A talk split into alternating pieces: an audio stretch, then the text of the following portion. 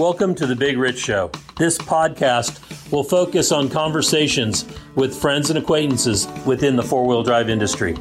Many of the people that I will be interviewing, you may know the name, you may know some of the history, but let's get in depth with these people and find out what truly makes them a four wheel drive enthusiast. So now's the time to sit back, grab a cold one, and enjoy our conversation. Whether you're crawling the Red Rocks of Moab or hauling your toys to the trail, Maxxis has the tires you can trust for performance and durability. Four wheels or two, Maxxis tires are the choice of champions because they know that whether for work or play, for fun or competition, Maxxis tires deliver. Choose Maxxis. Tread victoriously. Why should you read Four Low magazine? Because Four Low magazine is about your lifestyle, the four wheel drive adventure lifestyle that we all enjoy. Rock crawling, trail riding, event coverage, vehicle builds, and do it yourself tech all in a beautifully presented package. You won't find Four Low on the newsstand rack, so subscribe today and have it delivered to you. All right, on today's episode of Conversations with Big Rich, we have none other than Richard Jenkins. Anybody that's in the Four Corners area, all the way, I'd say, from Moab to Farmington to Las Cruces, Arizona, southwestern Colorado, you're going to know Richard Jenkins if you wheel. He is uh, an integral part of the wheeling community here and has been since he was just a child and he grew up with some of the iconic people of uh, of our history that are no longer with us. And we're going to talk not only Richard's history, but we're going to talk about some of those icons that he grew up with or grew up around.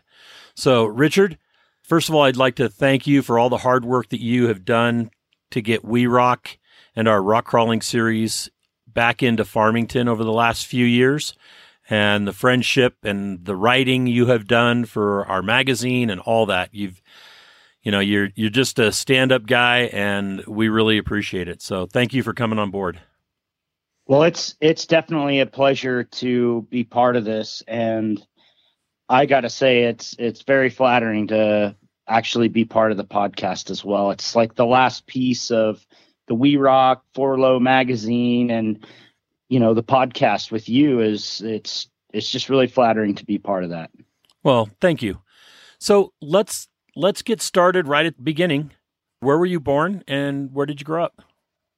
So I was born in Plano, Texas, at Plano General High School. Or uh, sorry, at the high school. In, Wait a second. sorry, sorry.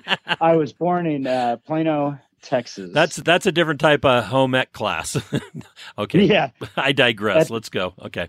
Yeah, at the Plano General Hospital, and and that hospital doesn't exist anymore. In fact. Uh, my oldest daughter, the the hospital she was born in doesn't exist anymore. As interesting as that is, but uh, we moved to Farmington, New Mexico, in 1982, and uh, I was pretty much just born into the back of an International Scout too, so to speak.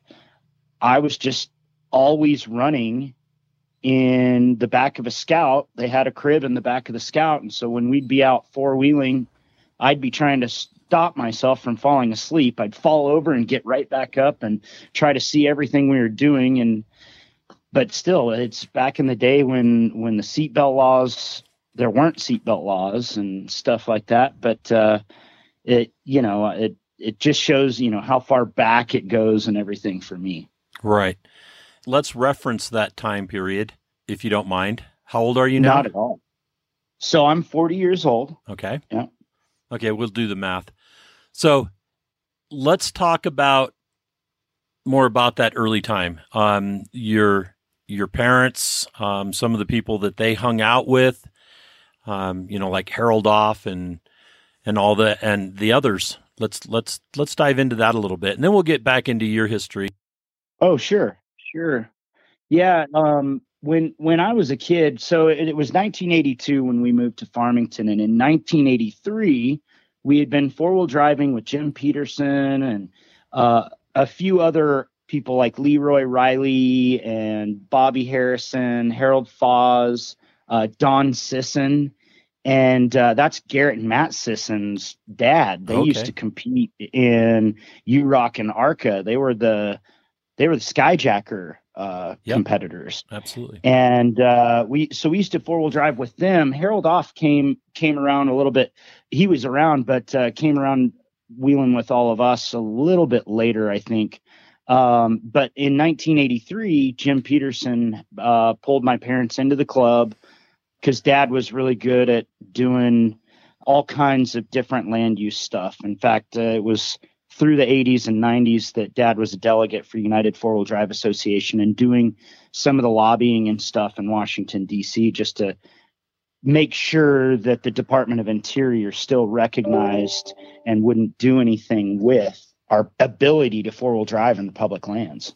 Right. And that was and that was specifically in this area or was he working nationwide keeping trying to keep public He lands? he was working nationwide. Okay. Um, early on, uh, when four wheel drive and sport utility started to, he wrote for them and worked with Mark Workmeister and and uh, Harold Ogden and and different people like that. And so we would all end up four wheeling together. In fact, when Southwest Four Wheel Drive Association started, the first annual meeting was basically held at my parents' house. Everybody registered and came in, and, and we had a big meeting. And then the rest of it was held in Chokecherry Canyon. We were basically representing t- for the first time to people that we had this really great area that people had been building four wheel drive trails in, uh, the San Juan four wheelers, since the late 60s.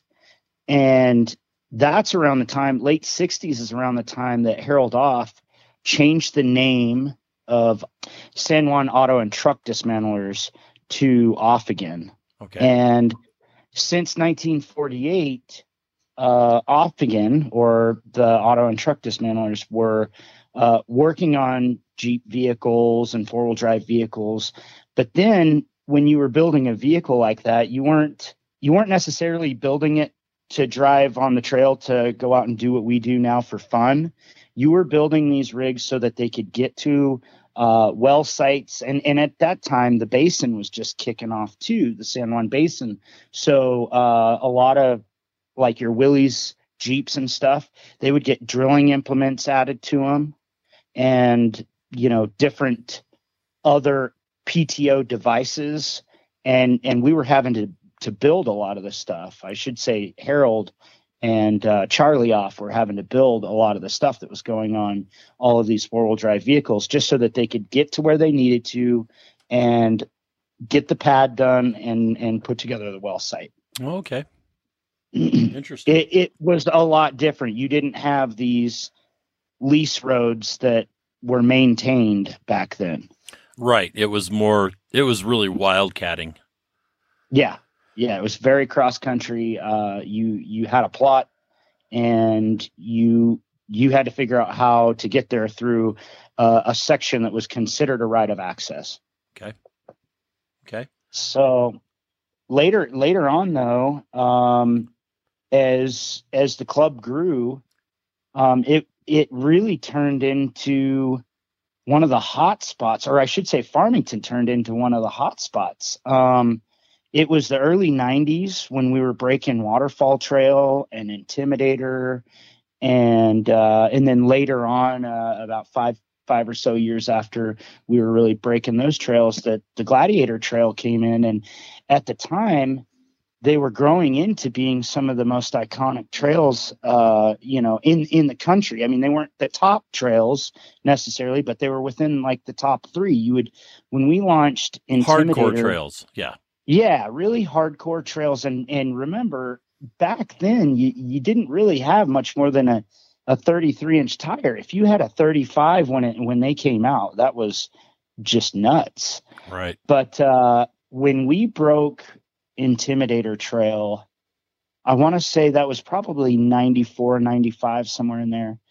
And uh, we had six Jeeps, and it took eight hours to go one mile. And that trail is still one mile, and it does it is not it it it's not much faster. Now, if you have a 4600 car or a 4400 car, um, I think Kyle Roach ran it in seven minutes, and we had somebody in a, a 4600 car run it in something like 12 minutes. So there wasn't much difference. You really have to slow down. Uh, if you overdrive, you'll end up driving off a cliff. And we we really did on Intimidator. We uh, when I moved back here in 2005, the week after I moved back, we had two fatalities on the Intimidator trail where somebody was they just dipped down, must have stepped on their brakes too hard or something, and the Jeep started rolling downhill and it went off a cliff. Wow. So it was, you know, that was that was a really really rough time for some of the people that were here. Um, we have a competitor that was out this weekend, Isaac Overwright. Uh, it was his dad's best friend that uh, went off with another passenger in the vehicle, and Mike is barely getting back into four wheeling today. Oh wow. Okay. Yeah, and just to So- reference it, when he says this weekend, it was the We Rock Grand National Championship here in Farmington at Choke in Chokecherry Canyon at uh, Brown Springs. So Yep, for 2000, 2021. yeah, yep, absolutely, 2021. So let's uh, let's talk about some of those trails that are out here, real quick. So in Chokecherry Canyon, uh, we have 21,000 acres of um, recreation area. 3,800 of those acres are completely open, meaning if you see a crack or a climb, you can you can drive it. Now the club will anybody in the club will yell at you if you're running over trees or going cross country or something. If Even though it's an open area, thing. right? Right, right. And you know, we're we're really these days in, in a lot of open areas around the country, we are getting tired of which side of the tree do you want to drive around, you know? Right. If there's a main path, take the main path. If there's not an obstacle, there's no reason to drive any which way around a tree, right? Right. So um or a rock really in the hard. road. I Yeah. mean, you're out there rock crawling in a four wheel drive, and there'll be a, you'll see all of a sudden the trail is 20 feet wide, and there's a rock sitting right in the middle of it that everybody is driving around, either left or right. And Mo, yeah, and Moab is a very good example of that. But uh, here, um, what we've done is put together uh, a mapping system, and it started with Carsonites pretty much everywhere, and the BLM's always worked with us really well.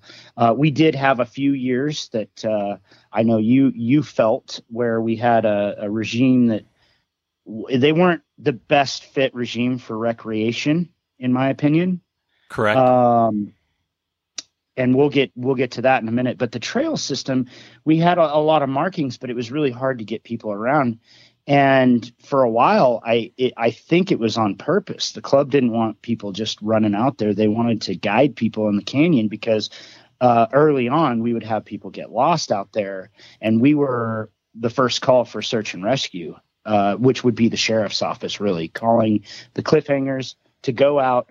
And we we would go out at night sometimes as I when I was a kid, and uh, we'd be out there two, three, four o'clock in the morning, and we'd have you know three jeeps going one direction, uh, a couple scouts and broncos or whatever going a different direction, and and you've got you know a few other guys going uh, running point on the CB from the wash, and uh, sometimes we didn't find them in time and stuff like that. And I'm not saying they didn't that they passed away. We just didn't find them before they walked all the way somewhere like to La Plata Highway or or found Light Plant Road or something like that. Right. And when you said Carsonite stake, just for those East Coasters that do not know what a Carsonite stake is, it's what the Forest Service and, and Bureau of Land Management use for trail marking, you know, whether the trail's open, closed, that kind of thing. And it's a kind of a paddle marker.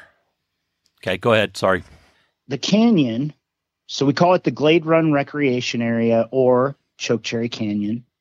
Um, the we have 16 main trails from the 90s that have stuck. And what's surprising is what we were doing with the vehicles back then is still pretty difficult to vehicles today. Like, for instance, last night we had two of the competitors on the run I took them on um, roll over. and and we did recoveries last night. We had to do an end over end recovery last night with two winches. That was uh, that was Bill, wasn't it? Well, no, Bill oh. actually uh, he rolled down. It was an interesting one. Bill rolled. Uh, he was down in a canyon. He went over backwards, and they kind of just pulled him up against a rock to where he could just start the truck and back it up. Oh, okay. But good. Chad and Megan went over backwards on the Gladiator waterfall. Oh wow! And then we pulled him back over. He pulled up to it, just got a little bit of a different line, sucked his tires into the top, and uh, it it pulled him right up. And so so if if you don't know the Gladiator waterfall, a lot of people have seen it on TV. It stands your rig straight up and down, and it's literally 90 degrees up and down. And your tires, you just kind of wiggle your tires between the slot at the top, and it it pinches them in. And once they're pinched in, you've made it. There's a big undercut at the bottom, but the front tires just suck you up. Okay. And it's it's definitely one climb that a lot of people they want to come here and they've got their hit list for Farmington and it's one that's on the list usually. Okay. And, so, and now you have uh, some kind of a mapping system or something that, that you're using that, that is uh, UPC code? Yeah. So we, Glenn Donald, he took uh, a bunch of information that Phil Collard and myself put together. Um, Phil Collard and I, multiple times through different RMPs, um, would run through the canyon and do the marking, or we would do the mapping. And, and what we were doing when we were doing the mapping is we were grabbing at first one of the GPS devices from the BLM. They were some of the first people to have them, but those things were horrible. You would you would map your trail and you might be on the trail and it would show the trail like 50 feet away from you. and you knew you weren't going to be driving there because it's off a 300 foot cliff. so uh, we, Glenn took all of that information. He compiled it, went out and added more to it, and then added a bunch of obstacle names and put it together in a mapping system. Uh, Matt Anthony myself and Glenn and a few other people put together some ratings and we took the rating system and based it half on like Moab's rating system and half on Sand Hollow's rating system. And now we've got basically a one to 10 and one to 10 plus um, out here. There, there's definitely some trails that have never been finished. Uh, like for instance, kicked up dust. It's a new trail that uh, Robert, one of uh, the guys we want to get into the club because he's just such a great guy.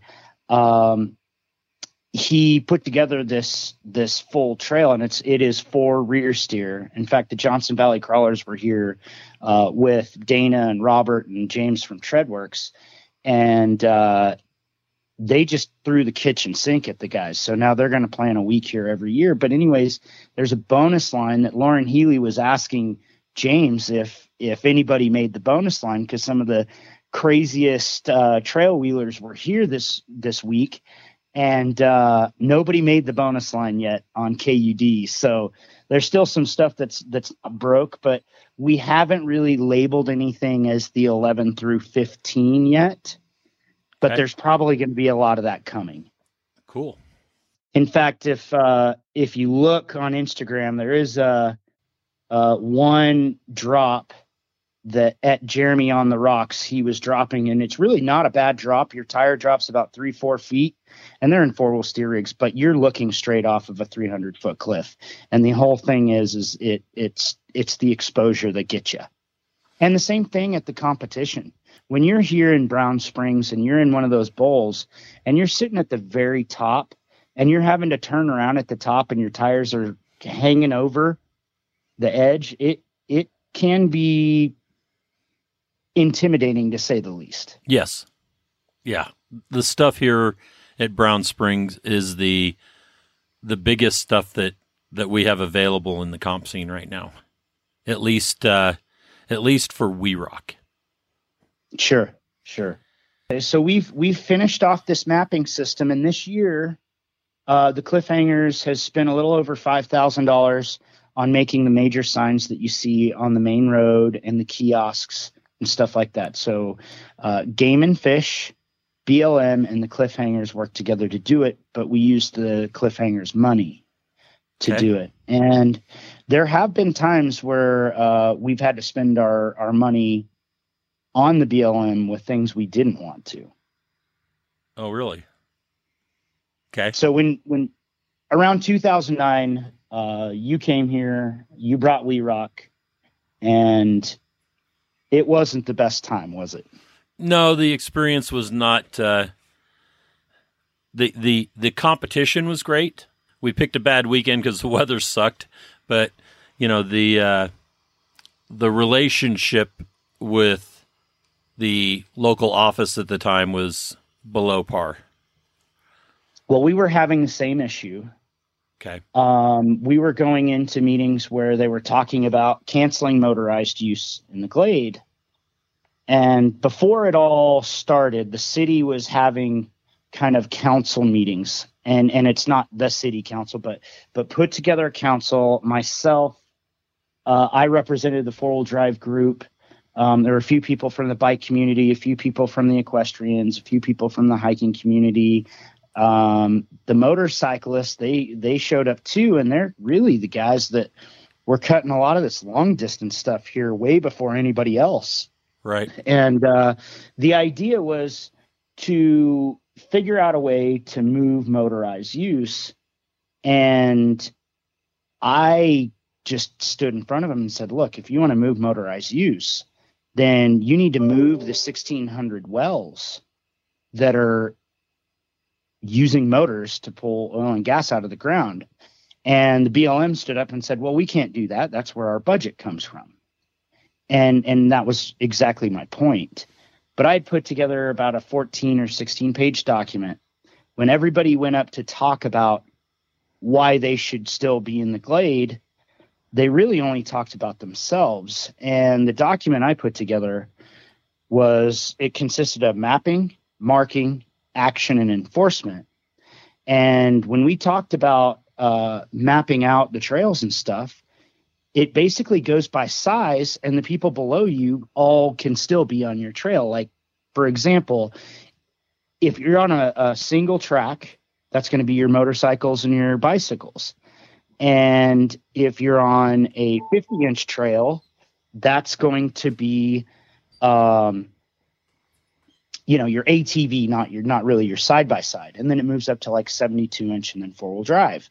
Well, when you get to the four wheel drive level, everybody from an equestrian to, uh, you know, a bike rider or a four wheel drive, whatever, they can all be together on the same trail. We're not going very fast when we're rock crawling in Chokecherry Canyon. True. So there's no reason why we can't pull up to a group of horses and just shut our engines off and maybe even have a good chat. I mean, everybody works together here. So we went through that, and I, I did have a big point about the equestrians. They were never represented well. They never had good areas because of different things like wherever we might be in a recreation area, they wouldn't allow shooting. So places they would go, there would be a bunch of shooters out there. And so they wouldn't know exactly where to go and how to deal with it. So I had some proposals for that. And then as as far as uh, marking the trails, we were already doing that since the 90s. And then um, action and enforcement was really where it came down to the problems in the glade. Uh, first of all, one of the mountain bike riders stood up and said that the four wheel drive guys are the guys that are dumping out there. The four wheel drive guys are the guys that are getting all the tickets. Well, we had secretly invited Daniel Webb, one of the sheriffs, to the event just to just to speak if he had to. So, well, he stood up and said the only ticket that's been issued there was of a mountain bike rider who clotheslined a kid on a four wheeler and his brother had to come back and wrestle him off of this kid and he ended up getting arrested for false imprisonment of a minor Wow. so needless to say that doctor left town and He was a so doctor, really yeah mountain bike Yeah. rider that did this to a kid. Wow. he he he took it really far um and i'm sure that the kids probably were doing something right Oh yeah. but uh, you definitely don't do what what you did out there. So, anyways, we're the guys that are cleaning up the canyon one or once or twice a year at the time, and we were known for organizing it. From the 70s on, we've always had these canyon cleanups. So uh, to say we were dumping out there is kind of like we're just going to go dump and pick it up later. I I just had a problem with that. Anybody so, in their right mind should have a problem with that. Right. And uh, so when it comes to action and enforcement, the action comes from the users. If you're out there and you see something going wrong, do something about it. Call me. Call, you know, if if you have to, call the sheriff. Call somebody, and uh, we'll get you with the right people. The other day, there was someone that was going and dumping out there, and uh, the person called me said, "Hey, I need JJ or Cole's number." I gave them both. They called and they got the person caught because they followed him. And so that's the kind of action we need so that we can have enforcement come in. Um, so it's it's it's working its way out. The San Juan County has put together an app called Cleanup San Juan, and so if you basically go into your Cleanup San Juan app, you take a picture of the the dump site and enter some information. And the picture you need to have your GPS data on when you take the picture, and they'll come out, they investigate it, and then somebody else comes out and cleans it up. So that's why we're having less and less of the trash that's coming into the canyon. I think first it's because of action and enforcement, but second, it's also because we have some people coming out and picking up individual dump sites. And to give you an example of the cleanup that we did just before Four Corners 4 by 4 week, which was this week, um, we filled three 25 yard containers with trash when normally we would fill six. Oh, so that's nice. an accomplishment there. Absolutely. And then for for We Rock, we filled another 25 yard container full of sticker bushes so that we could have everybody parking and camping. Uh, parking is really important to me. If if we can't get the spectators to the event, um, people around here are going to be disappointed. Right. They love it. And and you were up this year as far as attendance. Yeah, twenty right? percent increase in attendance over 2019. Wow. Yeah, that's huge. Yeah, it is. And deal. and the number of states that the people came to watch this from was amazing. I mean, we had just about all the western states covered. And that's just going yeah, that's off awesome. of our our pre-ticket sales which are electronic, so we have that data. Sure. Sure. Yeah, so I the Glade has really come around. Um, having an active mapping system and having a lot of these signs up. I mean, we do have every now and then somebody that's driving a four wheel drive rig or side by side runs over the Carsonites or whatever, you know, and we have to go back and place them. But uh, now that we have this active mapping system, I mean, these things are within inches of where you're at. Wow. Which is beautiful. So you can get there, you can see uh, what you're working with, and when you get onto the trails, you're seeing what kind of difficulty it is and you can keep moving. Now, I did get told this week during fall crawl that R sixes are more like an eight. so for anybody that's out here, um, our our easiest trails are more like Moab's hardest trails. There are bypasses though. That's good. So the glade is the glade is solid for years to come. It, it appears the the Bureau of Land Management here in this area is phenomenal to work with. And yeah, especially Jake. Yeah, Jake McBride, um, the new recreational planner that we're working with, and I hope others get to work with him. Is is just off the hook. The guy's the guy's on it. He's on. He's sharp. He's uh, you know he he loves motorized recreation, so he makes it he makes it easy. But you know we still have controls. So Right.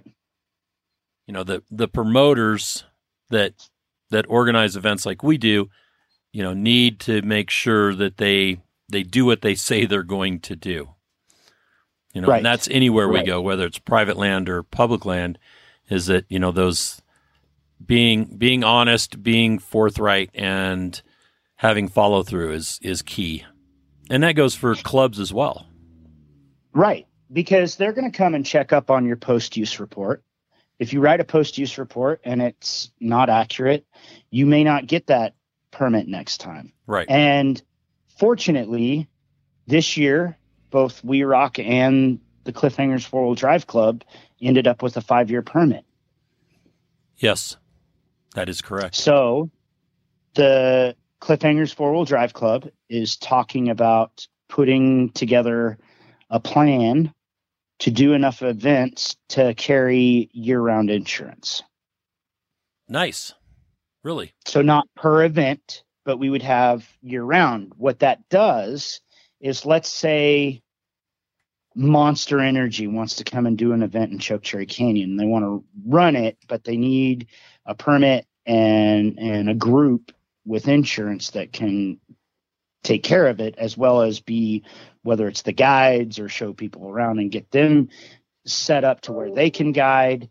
Um, that's that's a you know it's it's a big deal because they can actually come here and pay a price to the club which would still go right back to our land use funds and and operational funds and stuff like that and marketing don't get me wrong we spend money on marketing i think this year for four corners four by four week we were somewhere around $15000 but we knew we had to spend that kind of money to be able to get enough people to show up as new mexico started pushing the mask mandates in public buildings and stuff, we had multiple clubs dropping out. So we were really pushing for those, you know, those jeepers and buggy drivers and and people that that were like, okay, I'm going out there to camp. I'll go to a store and maybe wear a mask, but I'm not going to be in public buildings. I'm going out there to wheel and camp and stuff like that. So, you know, kind of one of the one of the things that I think is just awesome about the work we've done with Game and Fish and the BLM and everything is that we have a 10 space campground out at Brown Springs with vaulted toilets and every camp spot has its own little pavilion, has its own grill, and level then we parking. have a park. Yeah, level parking exactly. And then we also have uh a pavilion that has parking, including handicap parking, and another vaulted toilet. And it's got two different types of skills courses. There's uh, a big mile long skills course for 50 inch wide and below. And then there's a flat skills course that they open up for kids to learn how to ride four wheelers, side by sides, motorcycles, stuff like that. And then we have a little tiny round track inside of where everybody parks uh, at that area. And we've cleared areas across from the campground and then across from Brown Springs so that when we have a big event like this, everybody can camp right up at the event. And it, I feel like it really makes everybody feel like when We Rock comes to town or Four Corners 4x4 week is happening, that everybody's a community. Every year that we've had Fall Crawl, we have people that stay in touch and plan out what trails they're going to do at fall crawl together the next year, which I think is just really cool. Absolutely. Absolutely.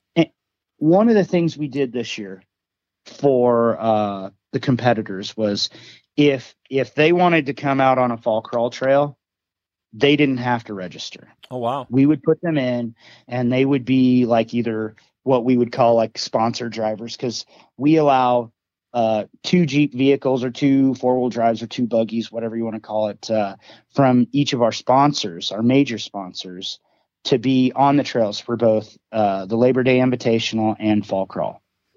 Okay. So.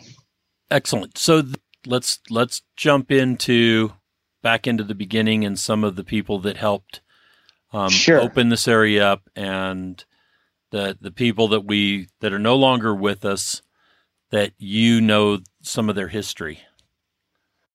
Well, let's let's talk about Jim Peterson. Jim Peterson, uh, he like I said earlier, he's he's the one that brought us into the Cliffhangers Four Wheel Drive Club in 1983.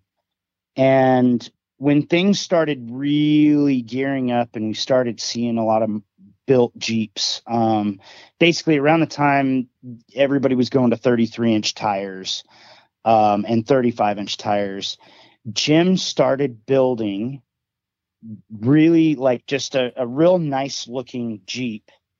And uh, where the Jeep impression was, he would put Jimp. So built by Jimp, and it would be Jim P. Ah. And uh, so, so I've been every now and then when I get an old picture or I use uh, or I take a picture of um, the old SheJ, I, I use that as a hashtag. Um, and Damon Peterson, his son, asked me the other day, "What's that mean?" And because uh, he he explained the story behind Jimp, and I, we basically explained that's exactly why we were doing that that hashtag. So he was building uh, a lot of the Wranglers uh, around this area, and Off Again was too, and they were kind of the two competitors. But when they were off work, they were out in the canyon together uh, with Phil Collard and and people like that. But so Jim had this this look, and it was a super clean look. So you knew when you saw a Jeep driving around town, if it was built by Jim Peterson, it all of them had a specific build. They typically used the same tires, same rims. Um, most of them got a specific paint job, but it'd be, you know, a, a fancy paint job and the colors that the person chose.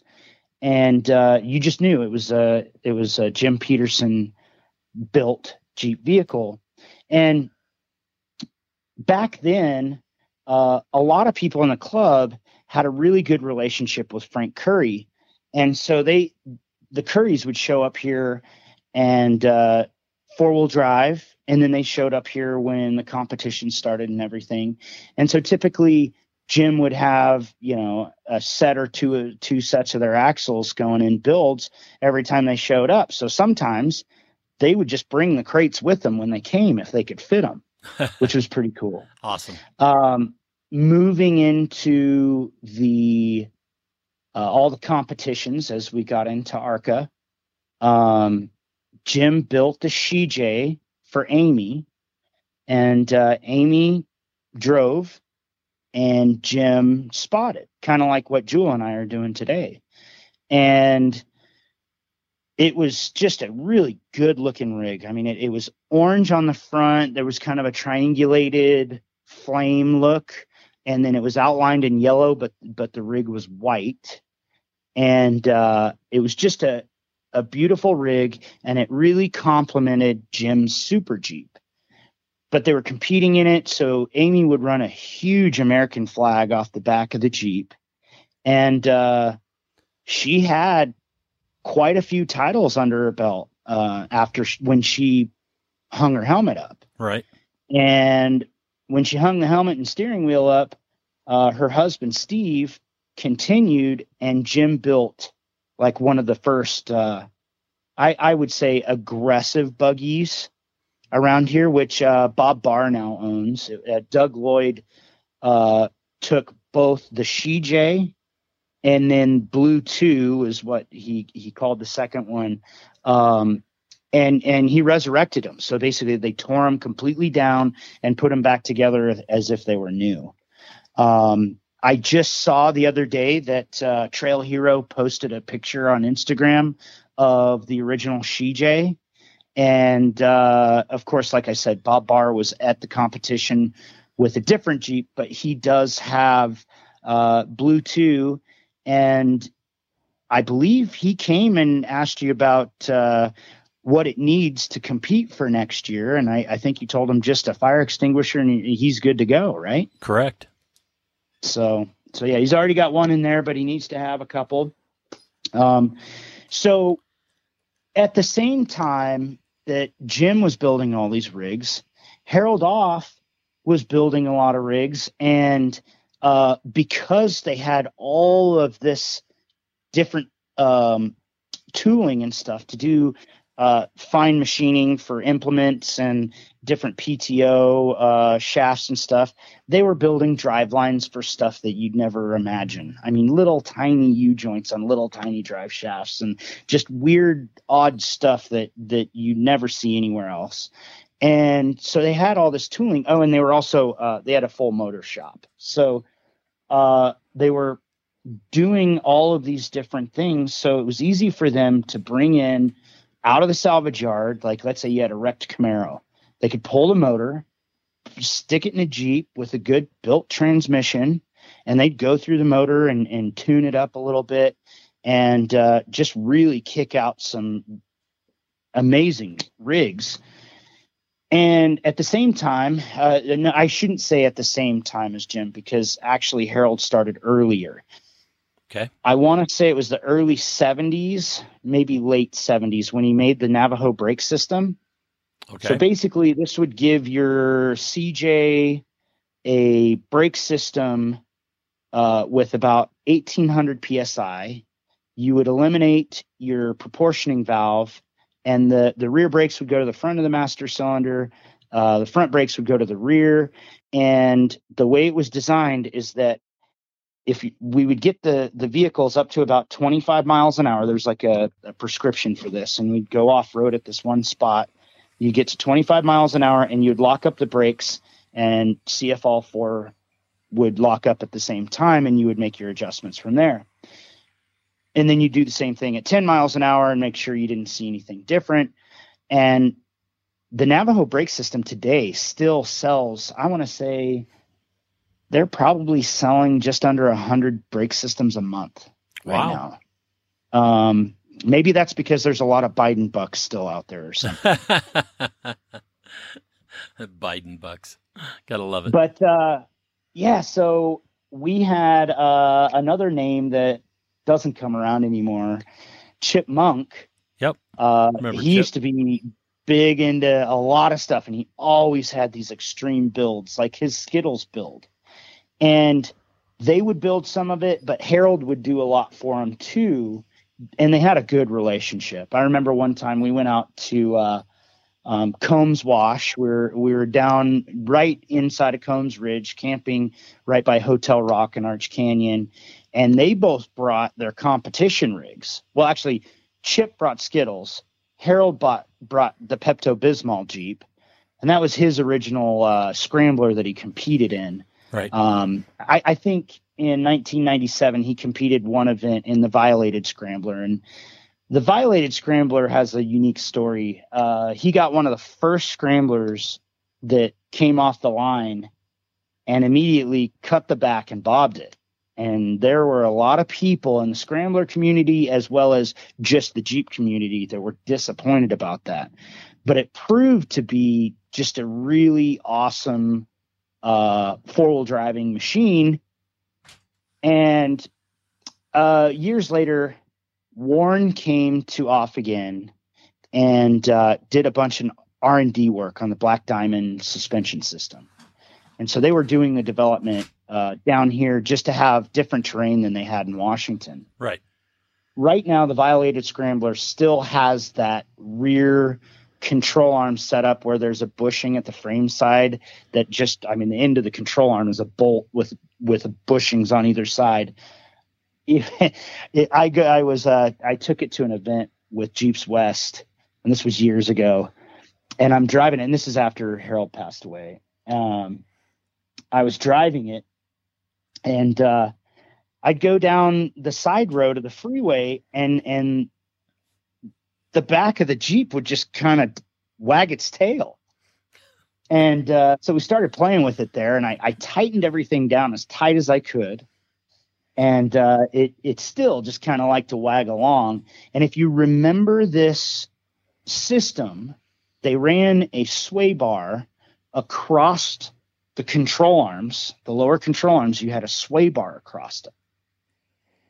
And I, I don't know if that ever became problematic when you drug a rock in between there, but um, obviously it was over the drive line, so it probably never got hit too much. But it just it's an interesting setup.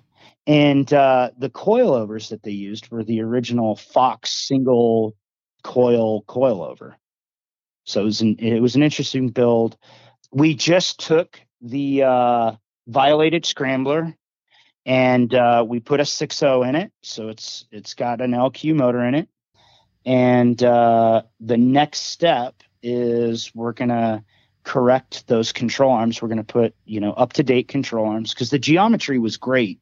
We just need to put the tabs and get get those control arms on in. So the violated scrambler should be going to events again. Um, the the reason I got involved with all of the Jeeps, I mean, off again is my family. But uh, the reason I got involved with all the Jeeps is in 2012, I came back. Harold Off passed away in two, 2011, and so I I I had come back and and I was I had left off again in 2010, and right after I left, he came down with pancreatic cancer, and and he was gone within a year. And in 2012, I came back. I got all of the uh, Jeeps running some of them I had to pull the tank, I had to pull the fuel line.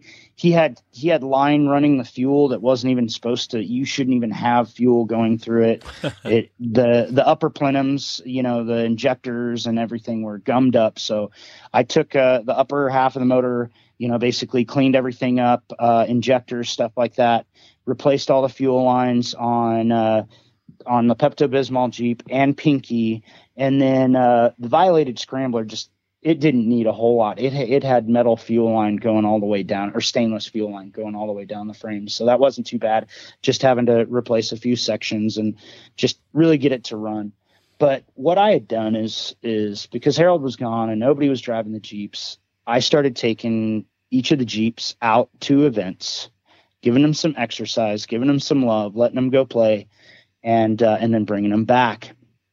In 2014, a bunch of people were wanting to buy Pinky. And so the family came to me and asked us to buy it so that we could keep it in the family. And so we took our Defender 90 and sold it and bought Pinky. And that's how we ended up with Pinky. Okay. Um, the Pepto Bismol Jeep, uh, RTZ off road, Julio or Julian from Italy. Right. He came and picked up the Pepto Bismol Jeep and gave Phyllis a price she agreed to. He shipped it to Italy and never paid for it. Oh, really? So there's people that Harold ran with, like Walker Evans and Jim Sims and John Bundy and people like that, that if they saw the guy, he'd he'd probably regret his actions. I regret it. I would say so. Um, I'm very disappointed that that happened. Um, but uh, you know, to do that to a widow right after you know her husband dies is just crazy. I mean, it was within a year he stole that Jeep. Huh. And it's over in Italy. I believe so because I th- that's the last I heard is is it was seen in Italy. Um, and I'm not sure what the heck he was doing with it because he used to take Harold's designs and he would put them in his booth at Easter Jeep Safari, and that would be, um, you know, he would show it as his suspension system with RTZ off road. and I would see it there, and I and he would have it flexed out, and he'd have like price tags on stuff, and he put a suspension system on my 2000 TJ that we call the Cheeto, it's been around for a long time. I can't believe how many people know the Cheeto. But uh, we go to SEMA, and it was the coolest thing. I mean, I got, I can't remember what the award was at SEMA with it. It was just out front as a featured vehicle. And uh, it, it was an okay system, but for some reason, the way the geometry worked, and it was, it was a basically a, a four link with radius arms in the rear and a three link with radius arms in the front. And I noted that a lot of people that we had put the system on for were breaking control arms. So I started cutting them down to see what was going on. And I, I could not figure it out because he was using quarter wall tubing and, and like some pretty strong stuff. It was like inch and three quarter quarter wall tubing. And, um, but for some reason, right behind where the radius arm came off, they were breaking so it, it had to do something with uh, axle wrap and, and geometry, I would imagine. Right. But uh, you know, I of course I took that suspension system off right away and and Harold and I just kind of slapped together what we thought would work, and it really did work, and that was pretty cool. But I, so my uh, experience at Off Again, I came into Off Again thinking I knew everything about Jeep, and I knew how I was going to fix every Jeep, and I was known to be pretty good at fixing jeeps out on the trail because we people break out here a lot. And i usually carried enough tooling to get people in. We could we could pull an axle shaft. We could take links off and get chain falls going both ways to hold the axle in place whatever it took. And i came in and i would get a jeep to work on because i was i was a sales and service manager but harold was having me there to do the planning and the builds because he didn't trust some of the mechanics at the shop to do a lot of the things. So after hours, I would work on people's vehicles and, and he treated me well for that. But when we had a vehicle come in that had something wrong, he would tell me to fix something and I would argue with him. And I told Pat Gramillion this story one time. And so about six months goes by of me just going, okay, I'm not going to argue with Harold. I'm going to do what he says, and then we'll go on a ride. And it, if it didn't fix it, you know, we'll work on the next piece. And it got to be to where we would go on a ride together when the Jeep would come in, and Harold would say, Okay, Rick, what do you think it is? And I would tell him, I'm going to check, you know, bushings, Heims, and maybe maybe a carrier or something like that. We we might have a rattle or something weird. And so he'd say, okay, come to the office and check in with me when you've uh, checked all that, and we'll come up with a plan. Well, it started getting to where he just let me loose on all of the Jeeps that he had built that would come in. Um, I mean, we Walker came in one time, Walker Evans, and he needed a new steering column. So I I was in the back, got him a new steering column, had my steering column mechanic go through it, make sure everything was freshened up, all the bearings, everything. We slapped that thing in. We we had a new steering column in Walker's rig. I want to say within an hour and a half, fully rebuilt inside and out. And uh, Harold wouldn't let him pay, so Walker comes, walks out the front door, comes back through the garage, and puts four hundred dollars in my pocket, and he goes, "Put that in the drawer." and so I snuck it in the drawer. And uh, when when Harold didn't want to take money from you, he would take offense if you gave him money, and uh, he took offense that day. But uh, what was really cool when uh, like Phyllis um, and some of the other girls, so Phyllis and Phyllis would get together, and Jan uh, Gramillion and they would get together and they'd go upstairs in off again and there were a bunch of kachinas and and a lot of old indian art and stuff like that. And and they would like kind of you know all the ladies would be buying selling and trading together within their circle. So they always had stuff to do. Like for instance this year if if pat and jan had showed up to easter jeep safari phyllis would have come up and spent the day with them like she'll drive three hours just to spend a day with the ladies and then drive back three hours. Right. So so yeah, they there was just such a close relationship. And when it comes to the Rat Pack, which was uh, a lot of those names I mentioned, um, you know, some of them are big names, but they all had this really close relationship. And Pat Gramillion told me that Harold was like the glue. He was like the chairman.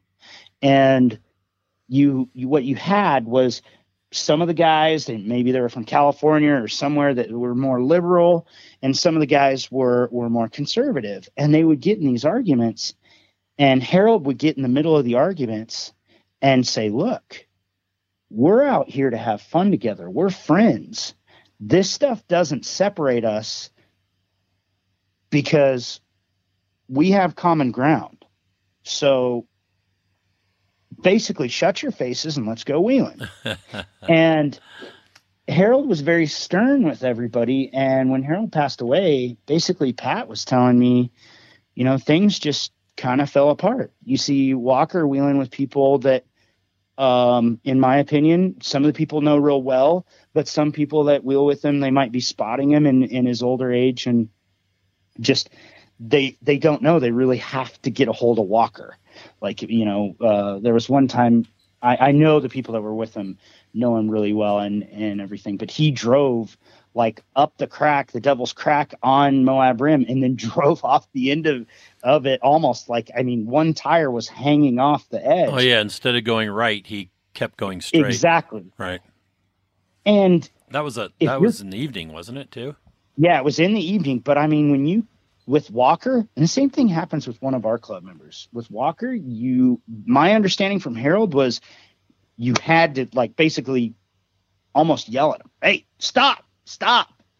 And because uh, he was he Walker was a good driver, he could creep and crawl, and and I mean, in his competing days, he would he would really throw down on some of these climbs. Um, he won a he championship some, at with Calrox. Yeah, and yep. and so he he brought some really interesting vehicles here. And and a lot of those vehicles we saw inside of off again. It might be just the little things but uh, we gotta we gotta play with a lot of those rigs which was pretty cool.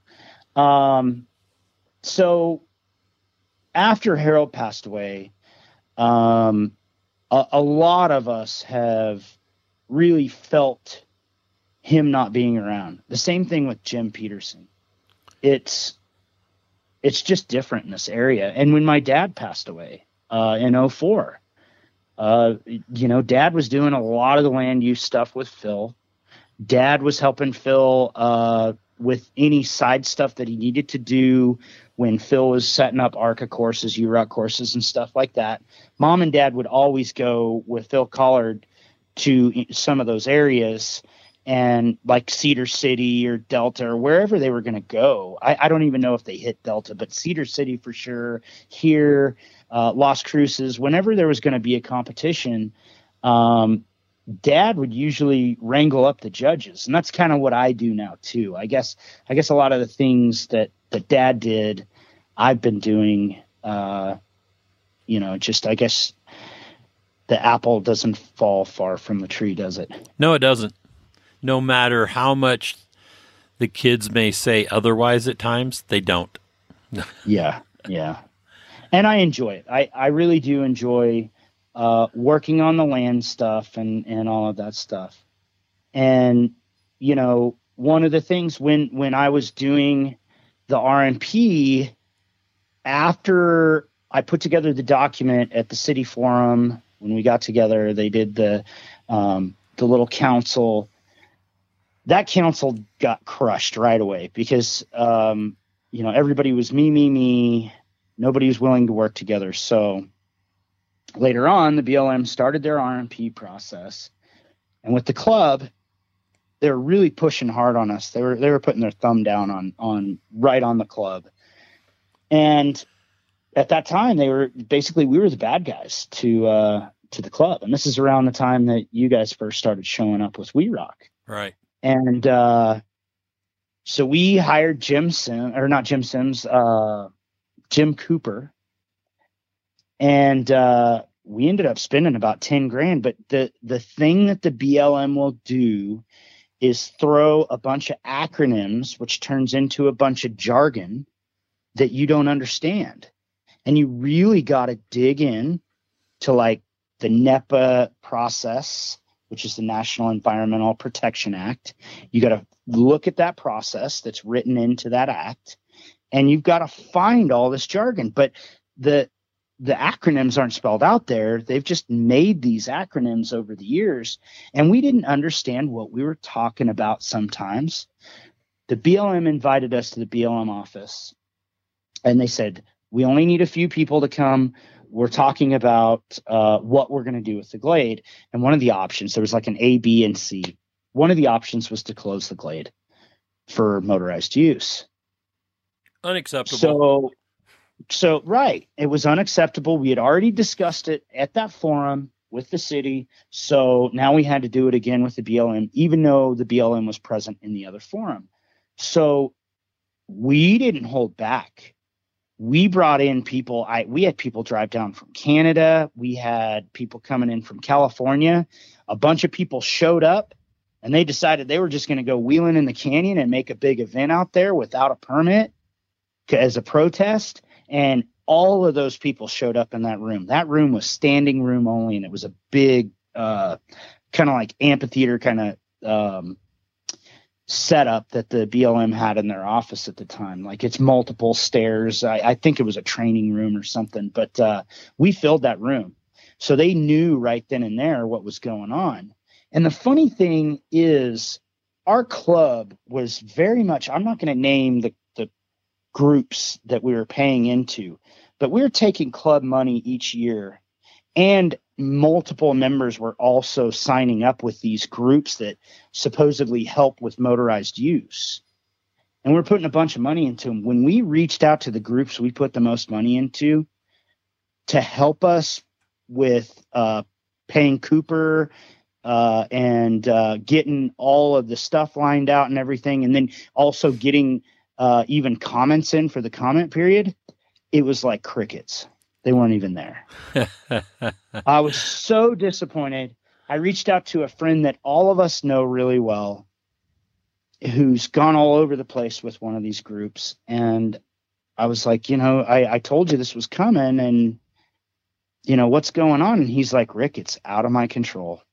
I just, I, I go around all these events and I, I promote the group, but all of this is you know higher above me and if if they're not pushing for a comment period then they've got a reason to do that.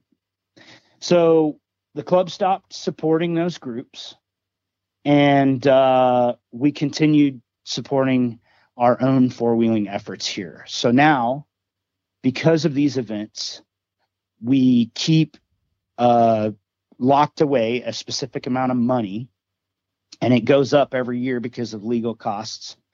Uh, what they're gonna be, you know, lawyers cost more and more every year. Yep.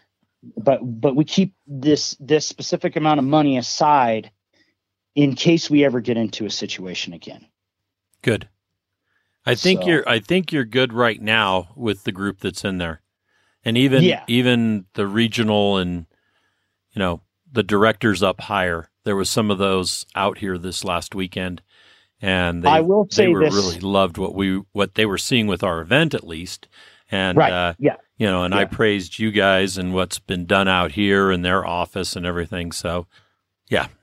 You know, there was one thing um, that you know still hits me a little hard is uh, Rick Fields passed away, and he was the head of the Farmington Field office. Um, he was diagnosed with cancer and gone within a few months. Right. and he was very close to our club. Um, and we were we're very sad to lose such somebody that was just so much into just all of the uses. And i mean we're talking even even minerals and stuff like that. Just what a great guy. He protected the arc sites but he didn't overprotect him like we've seen in Las Cruces.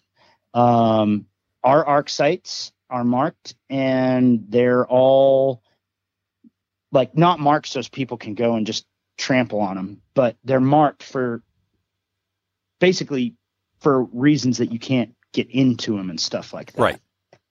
Yeah, So the, the areas out here have been are basically fenced off now. It's, yeah, out at Brown Springs especially because we're getting such traffic out there. Yes. no matter what group you're in, you're going to have that one to five percent. Um, they're going to drive cross country over, you know, uh, maybe a burial ground or you know, do do something crazy that that mo- most people won't do. Correct. Um, you know, we we see that every year. We've even got a one to fiver that that shows up at the downtown takeover, the off-road downtown takeover, and Yeah, we uh, talked about that. yeah i'm just i'm just it's it's time to uh kind of start changing our rules for coming to that event. But uh you know the four corners four by four week has grown. This is the 11th year uh but really it was a redo for year 10 because we lost uh 2020 um and it's it's grown so much and when we rock came back i mean you were not going to come back. And it took a phone call from Doug McKim, who was uh, just above the recreational management planning position at the time, but doing filling in for those duties. Um, you weren't going to come back, but when you did, it gave the club an opportunity to take the downtown deal that was called Fall Crawl a long time ago and make Fall Crawl four wheeling in the glade and turn the show into the off road downtown takeover. Correct. And we've done everything we can to make it exciting. I mean, we send trailers out to uh, the the comp site, and we'll pick those drivers up, and then a couple hours before the show ends, we'll take them back, but they still get to be part of the party. They get to have a beer and They hang out it. and do things. And uh, they put on a good show uh, right alongside of the 4x4 car show and the vendors and the flex ramp. And we, we try to put them right up next to the flex ramp because that's where all the people are. Right. And so they get to watch the action and they don't have to leave their rig. And also, you get so many people just in and around the uh, the rigs that it it works out really well. I remember So the that- first year we came back and we did that. There was some teams that were like, "Yeah, I'm not going to do that. That's dumb." And then they, when you know, they didn't, they couldn't see beyond their nose, basically. And Right. everybody came back from down there and they saw pictures and and heard the stories and you know what they missed out on. Now nobody misses out on it. Yeah, yeah. I mean, we got guys like uh, Randall and Dave. They drove a big trailer down with both rigs in it. Yes. and uh, I I think it was both of their first year to be there, and man, seeing seeing those two show up was like, I don't know, for me was huge. I mean, I I've worked really hard on this event with Alan Elmore, and this year I lost Alan. And so I, I had to put everything together and then just hand certain things that I couldn't take care of while I'm doing my daily business and uh, I'd have it all set up and I'd have them knock it down.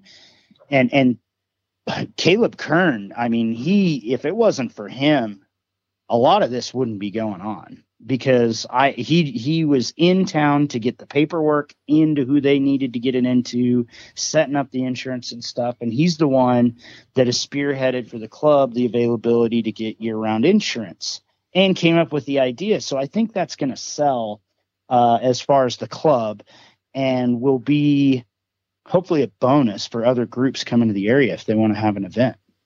True. That's awesome. So, Yeah, Yeah. Caleb did a good job working with Shelley as well on, on various things with around the event and your guys' event and our event, the coordination. good, good. Yeah. So and then and then we also have this uh, raffle that we put on, and Cody Thomason really he he spearheads that. Uh, there's Black Bear Unlimited reached out to a bunch of manufacturers and got a bunch of stuff coming in, but Cody Thomason um, he really brings in a lot as well, and he organizes all of it for the raffle. And I want to say this year we sold 700 raffle tickets, and most of them were sold on site at the Off Road Downtown Takeover. Wow. Excellent. I think before we had just 300 tickets that uh, you know the club had sold before that, but the fact that 400 more tickets sold at the show, that's just you know beyond what I expected. Right. So Awesome. So let's talk let's talk about Rick. You know, all right, um your uh what you do when you're not wheeling and then we can talk about uh a little bit about your daughter as well. sure, The one that's sure. wheeling that is the one I'm, I Yeah. mean. Yes. so uh, I am a, a regional manager for our Southern Territory with Northwest Instruments and Controls. I take care of a lot of plants, power plants, refineries, midstream gas plants. Um, I take care of pharmaceutical manufacturers, breweries, food manufacturers. In fact, Leprino Cheese is a, a good customer of ours. Um, Molson Coors is a very big, big customer of ours. Really? But our, what's that? I said, "Oh, really? Yeah. That's awesome." Uh, I've got we've got two power plants here. One uh, coal-fired power plant that's about to close down, PNM San Juan. Um, unfortunately, we are losing 1,800 megawatts of generation there. Uh, we've got uh, APS Four Corners, which is on uh, the Navajo Reservation. They're a huge customer of mine. In fact, today, uh, just before your call, uh, we just got, I want to say, a little over a quarter million dollar order that I've been working on for years. Nice. Um, so this is that's what I do. I uh, I regionally manage Utah, New Mexico, Arizona. I take care of Southern Colorado, West Texas, Nevada, and Northern California right now. Um, we are growing into Washington, Oregon, and Idaho.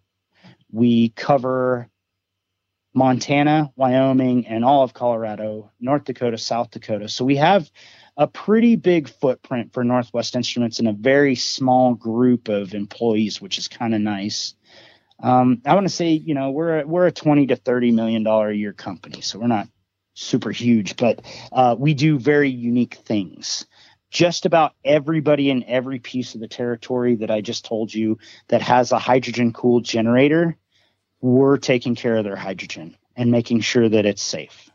Nice. And that's just one, for instance. And then the one of the major brands for continuous emissions monitoring or manufacturers, I should say, um, we're we're basically their go-to for anybody that doesn't have an internal account. So if you are buying this manufacturer, um, you have to go through us.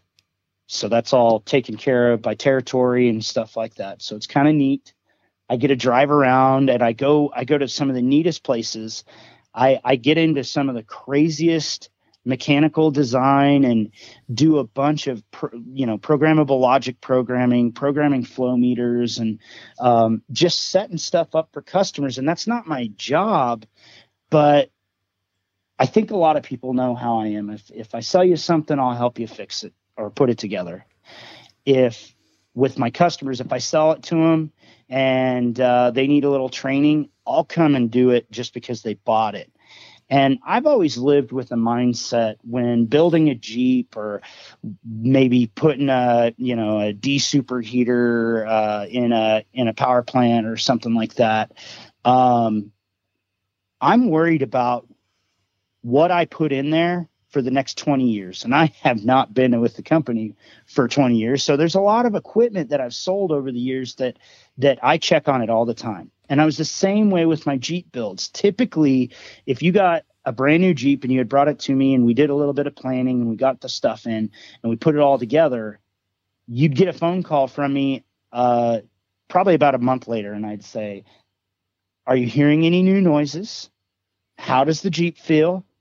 Are you liking it? And can can you bring it in for a retorque? And uh, I do the same thing in this business today. And the way I got headhunted into this company is they were asking people who they should hire. Um, and and mainly they'd be looking for instrumentation electrical techs or engineers and a bunch of the guys at the plants here locally because these are some of our biggest customers uh, were basically saying you need to find rick jenkins because not only is does he have a good mechanical aptitude he also uh, is very into his customers and very interested in in their satisfaction. So they called me. They interviewed everybody one time. They interviewed me five times to figure out if they could take a guy that was in the print advertising industry and make him an instrumentation and control salesman. so my territory at the time was just northern New Mexico and it was bringing in about like 280,000 a year. I came in in the middle of May and to December I did 800,000. So they're like, "Okay, this is the right guy. We can grow with him." Um, so some unique things within the business. We fly into Houston. I'm with the vice president and it's my first training and and we decide one night, let's go downtown. And so we walk in the doors of the Hyatt, and there's three guys there, and I'm wearing my super chip shirt.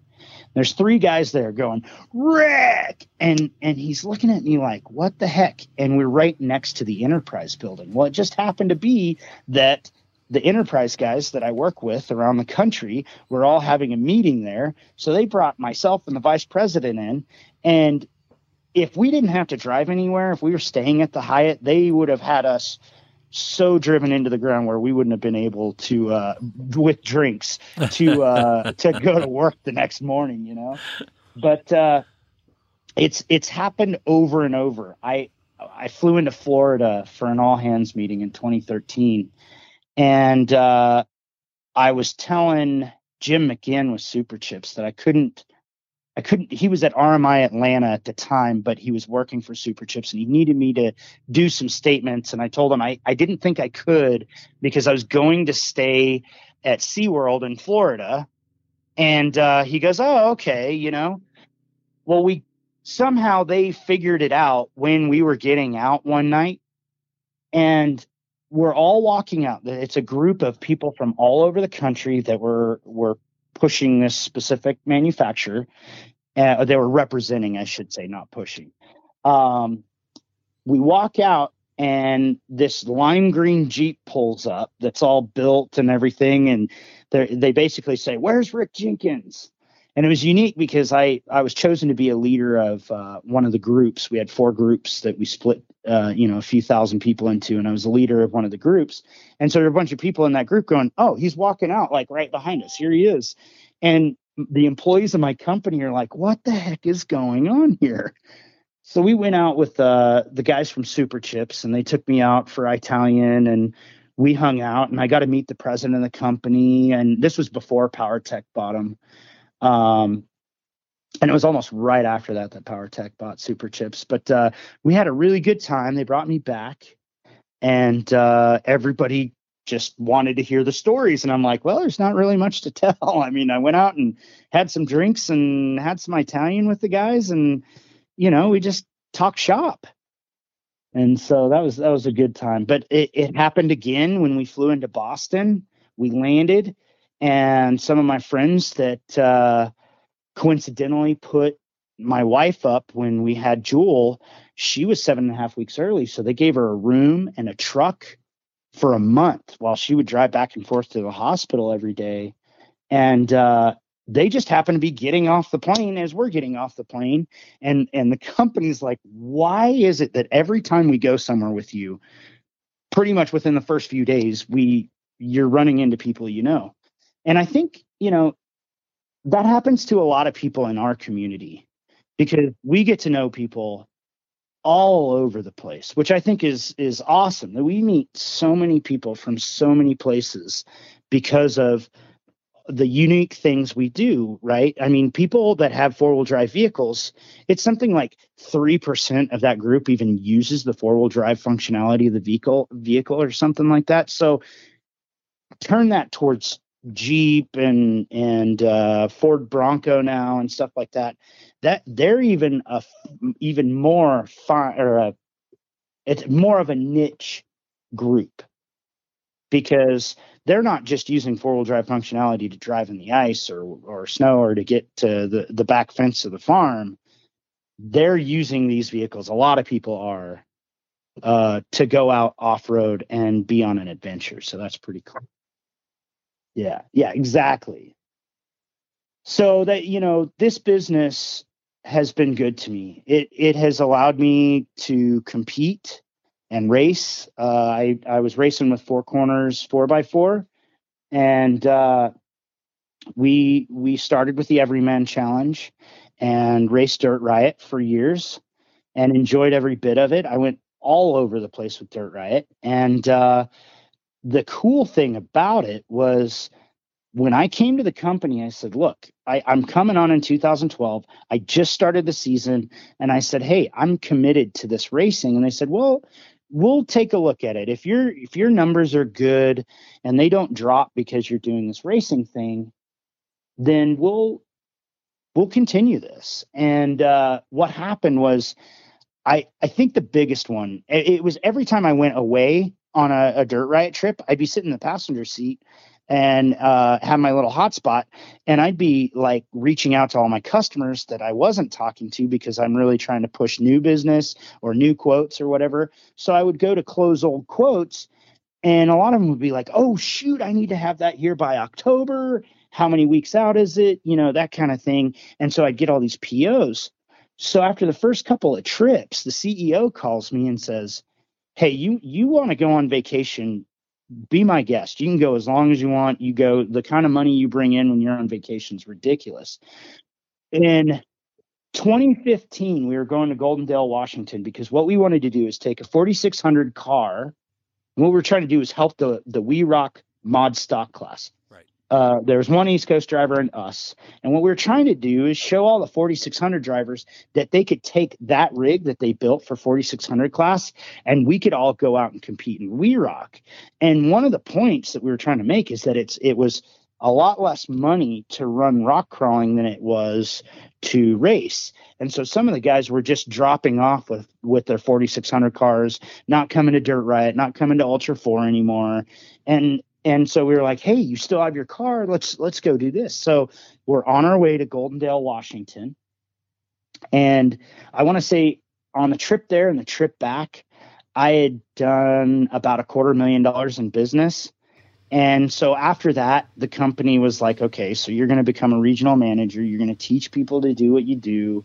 And uh, if you're away or you're here, it doesn't matter. We know you like to see your customers. So we know you're going to regularly see your customers. So, um, you know, you're, I, I have basically an open schedule for doing the four wheel drive stuff. Now, don't get me wrong. I, when I'm four wheeling, uh, in certain places, like we, we just finished, uh, We Rock yesterday. Right. Uh, Wednesday, we drive to Ouray because our family puts on the Ouray Jeep Jamboree for Jeep Jamboree my sister and my brother-in-law, so Julie and Tori, um, they work for the corporate office with Jeep Jamboree, and then we have a few other things that we do. Um, for Jeep, we're going to be putting on some of the Jeep adventures. Um, for customers, I, I, think it's more of a legacy customer that we're going to have. So they may be a little bit older and, and stuff like that, but good customers to, to the Jeep brand. Right. But uh, that's that's some cool stuff. But we're going directly there this Wednesday. Um, I think we've got a couple weeks off. We go to Trail Hero, a couple weeks off. We have the uh, Moab Jeep Jamboree, and then we go right into uh, one of the Jeep adventures. And I think our season pretty much ends there. But uh, with the start of the We Rock season to uh, basically the very last week of October, that's that's our main season for doing what we do. Yeah, that's pretty much what mine is. Our, ours and goes through the end of SEMA. You know, we because we oh, always yeah. go to SEMA. That's where we get to meet our partners and and make sure that they're happy and you know hopefully introduce ourselves to potential new partners, that kind of thing. So, right, right, excellent. So, as far as you know, growing up, I the best part of growing up here dad loved to explore. I mean, we were not home most weekends of the year. I mean, if it was not like, you know, too rough a weather to get out, like even in the snow, we'd be going places. And, and we still do. If you watch videos on the 4x4 Tricks uh, YouTube channel and go to like the Chokecherry uh, Canyon uh, playlist, you can you can definitely see uh, a video called "There's No Fun Like Snow Fun," and we shoot these walls out here in the snow, and it is a blast. Because usually, even if you slide down a wall sideways, you don't roll, unless you're Matt Anthony. I think when he was club president, he ended up uh, laying it over because he was on snow and just caught the smallest patch of uh, uh, melted off slick rock and uh, it just popped his jeep on the side. But he had come off a big wall sideways, but uh, it's it's really cool because we have such a great area and we're so close to so much uh, action. You know, the San Juan Mountains. Uh, we're we're 80 miles from Silverton, Colorado, 100 miles from Ouray. We're 170 miles from Moab, and uh, like Arch Canyon, Combs Ridge, Combs Wash, the campground down there. That's that's about an hour and 40 minutes from my door. Nice. So it's those are places that we would go and and we would dad was a history buff. So we would be looking at railroads, mines, mining towns, ancient ruins and petroglyphs and stuff like that. Um, he loved the Southwest. We would do California, Nevada, Arizona, you know, New Mexico, Utah, pieces of Texas, um, Colorado, a lot of Colorado, and we just we just really had a good upbringing, uh, not only with the off road lifestyle, but also just just being outdoors and understanding what to look out for and what to do if something happens. And so as as we joined the cliffhangers, it, it couldn't have been any better because there was a bunch of kids like the Jeep dealer here, Steve Malloy, um, they were in the Jeep Club. They had kids my age. Uh, James Walden and Nancy Walden had kids my age. So, I mean, between like uh, Lindsay Amix now, but Lindsay Malloy and uh, a few of the other kids that were were running around with us, um, you know, we we had this group of kids that were always together, and and we we still are really good friends. And my dad had the saying, "See around like a donut." So if he if you you were leaving, he'd say to the kids, "See around like a donut." Today, if you told any of those kids that, like Amy Peterson and Lindsay Amix and uh, Melissa Walden, if you told them that, you might bring a tear to their eye because there were certain things that Dad did for the kids. We would show up in Silverton, Colorado, to camp in South Mineral Creek and our whole club would show up. But we would have a group that would show up thursday night and we usually did that and we'd wheel friday and then a group that show up uh, saturday night that had to be late because of work or whatever and, and then everybody would go home sunday. Well we'd do black bear and imogene on friday and then the next group that showed up wanted to do black bear and imogene saturday. So that trail for our family got really just overrun we'd like run it you know once once a visit you know, we'd be there eight weekends or nine weekends, you know, out of the season. And, uh, you know, running Black Bear and Imogene all the time, yeah, it's great exposure, you know, crazy trail. But, but for us, you know, you're running it all the time. It gets really boring. Right. And dad was the type of guy that if there was a road that he saw that he hadn't driven down, he had to do it. And when he passed away, I ended up with maps with thousands of archaeological sites marked, um, huge, huge maps that would cover your wall. Um, and and so that was it was a cool thing because he he would write about all the stuff that he was driving down and what he found and stuff like that. In fact, he used to write uh, funny poems and stories for four wheel drive and sport utility. And uh, I, I want to try and find one and share it uh, soon to see if I can find some of his old stories and share them because they're still funny today. It's all about camping and four wheeling and stuff like that. And the stuff but, that uh, happens, right?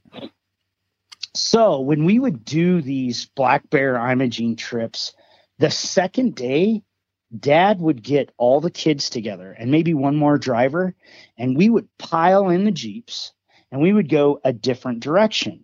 And we had a few areas that that dad always had these secret areas that we'd go to. And one of them was this this big like crack that somebody had scooped out looking for a vein, gold vein. And uh, in this crack, there's a bunch of quartz crystal just sticking out like teeth and you can literally just pull the quartz out of the wall like teeth. And they're nice big crystals and everything. So us kids would all come back to camp with like bright orange pockets because of all the iron and everything in the rocks up there. And i mean we our pockets would be full. We'd bring uh, like sweaters with pouches just so we could carry more stuff. And we we all would go home with stuff that who knew where we were going to put all these crystals and stuff like that. So they a lot of them ended up in the yard, in the garden, or wherever you know for each of the families. But uh, Dad was always a person that wanted to do stuff with the kids, and that's kind of what what I do now. Like last night, I had two girls that have both been in rollovers and in four wheel drive vehicles. And uh, basically, they weren't going to ride in a vehicle. They were going to walk each obstacle and then just ride in the washes and stuff. I grabbed both of them and put them in Pinky, and uh, we drove down a big wall and came up kind of a side climb and then did a nice big climb. And I talked them through it, and just we did it inch by inch. And uh, one of the girls came up to me this morning when I was checking up and grabbing trash for uh, for We Rock and taking it out. Um, she thanked me because she felt a lot more comfortable in vehicles. And she said, I have to be honest, I saw more rollovers yesterday than I've ever seen in my life. she was at We Rock. She saw the rollovers there. She was watching Jewel. Jewel had her endo. And then uh, uh, Bill rolled last night. Chad rolled last night. So that was it was just a funny thing. So that's that's something that uh, you know that that I love to do too. I, I try to get all the kids together and and really do what Dad did because uh, you're not going to grow the sport without those kids, and and they're they're very important to the sport for sure. And we're seeing it in these four wheel drive clubs. A lot of these older guys are falling out, and the younger guys don't want anything to do with the four wheel drive clubs anymore. And and in in my opinion, in the 80s and 90s, the four wheel drive clubs were the backbone of four wheel driving across the country.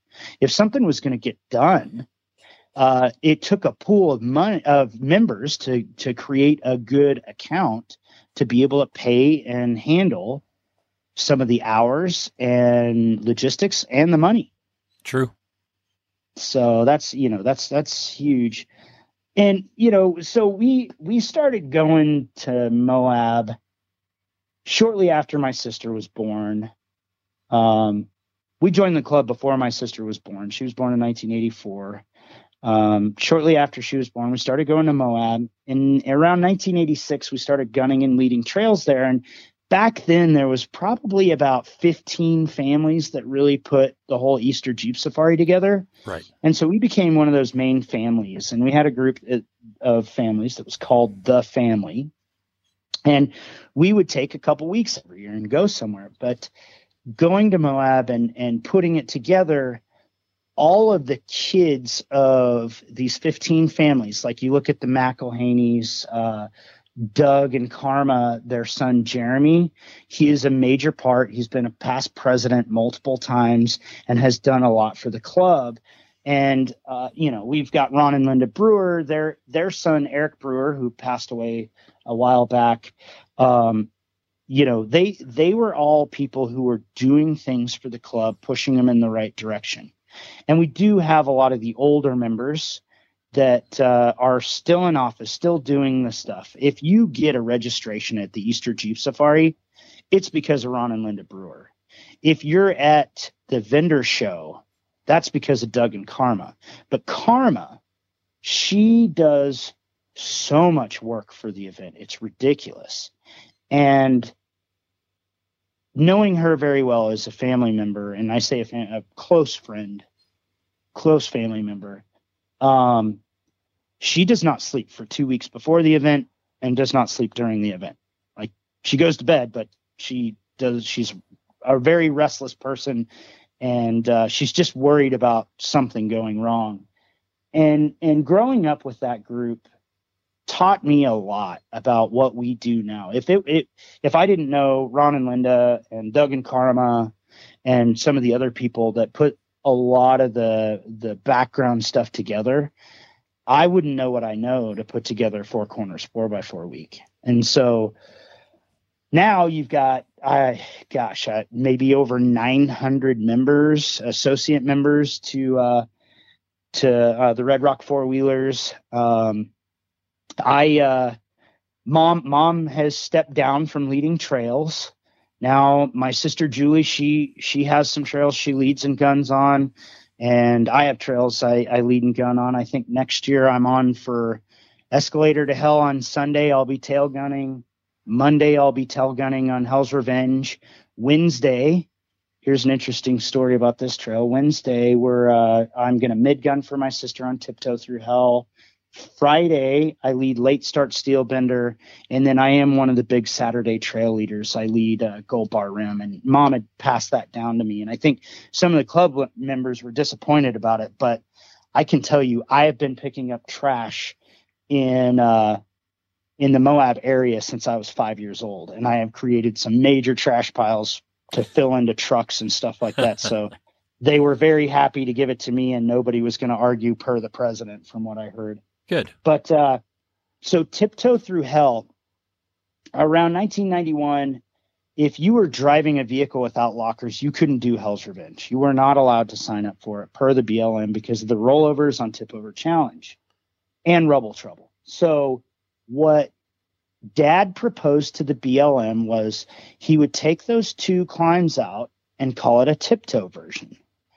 The following year, they allowed him to do it. And so from that year on, uh, we've had the tiptoe through hell trail. And, and a lot of people don't see it. They need to mark the the little calendar that Hell's Revenge is being run that Wednesday because they don't mark it that way. They show it as running tiptoe through hell. So we have a ton of vendors that'll get in front of us, and and we've got sometimes 50 rigs, and they'll just stop and they won't get out of our way. So we have to go up and say, look, we have the permit for the trail. Do we need to call the sheriff?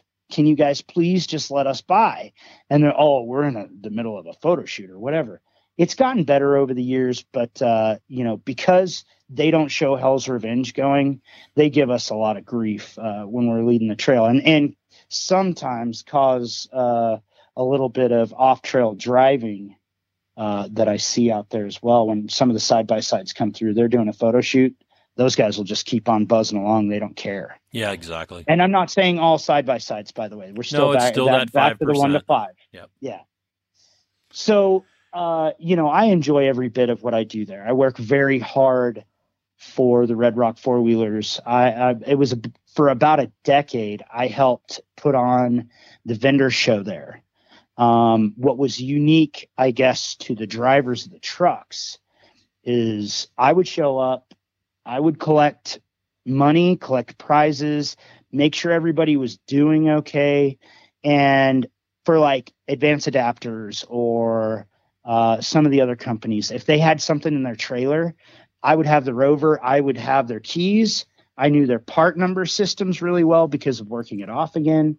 So I could go in and grab a transfer case off of the trailer to bring up to the counter, or if it was a transfer case like the the Red Rock version of the Atlas transfer case, I would bring that stuff to uh, you know the table or the the stage that they have up front where they put all the prizes and stuff. But I had a great time with a lot of the vendors. I, I met a lot of manufacturers that I still know the people from those manufacturers today. Right. Um, I think I just saw Trent got a new job. He was with Daystar forever, and uh, I can't remember what the job was, but I always liked that guy. He just, you know, he always grabbed me aside, and you know, it'd be like giving me noogies. No, I'm just kidding. Uh, but uh, but no, there's a lot of those guys, a lot of those manufacturers. Like for instance, uh, Tom Allen with PSC Right. He always saw how hard I worked out there and everything. And and uh, there were a few years where he would just, you know, one year I he knew I had the Cheeto, he knew I needed some stuff, so he just gave me a two hundred dollar gift card. And he's like, "Here, call in because I don't know how much you need to spend, but here's a couple hundred bucks," and uh, it covered every bit of what I needed, which was really cool. And and today, he's helping Jewel out and nice. uh, I'm hoping that Randall continues because now that Randall's taken over, but he's he knows Jewel, and uh, I know Rachel doesn't work for the company, but uh, she's been doing a lot of the media stuff and for PSC, and so I'm I'm hoping they stick together. But they all of these guys saw really what we were doing,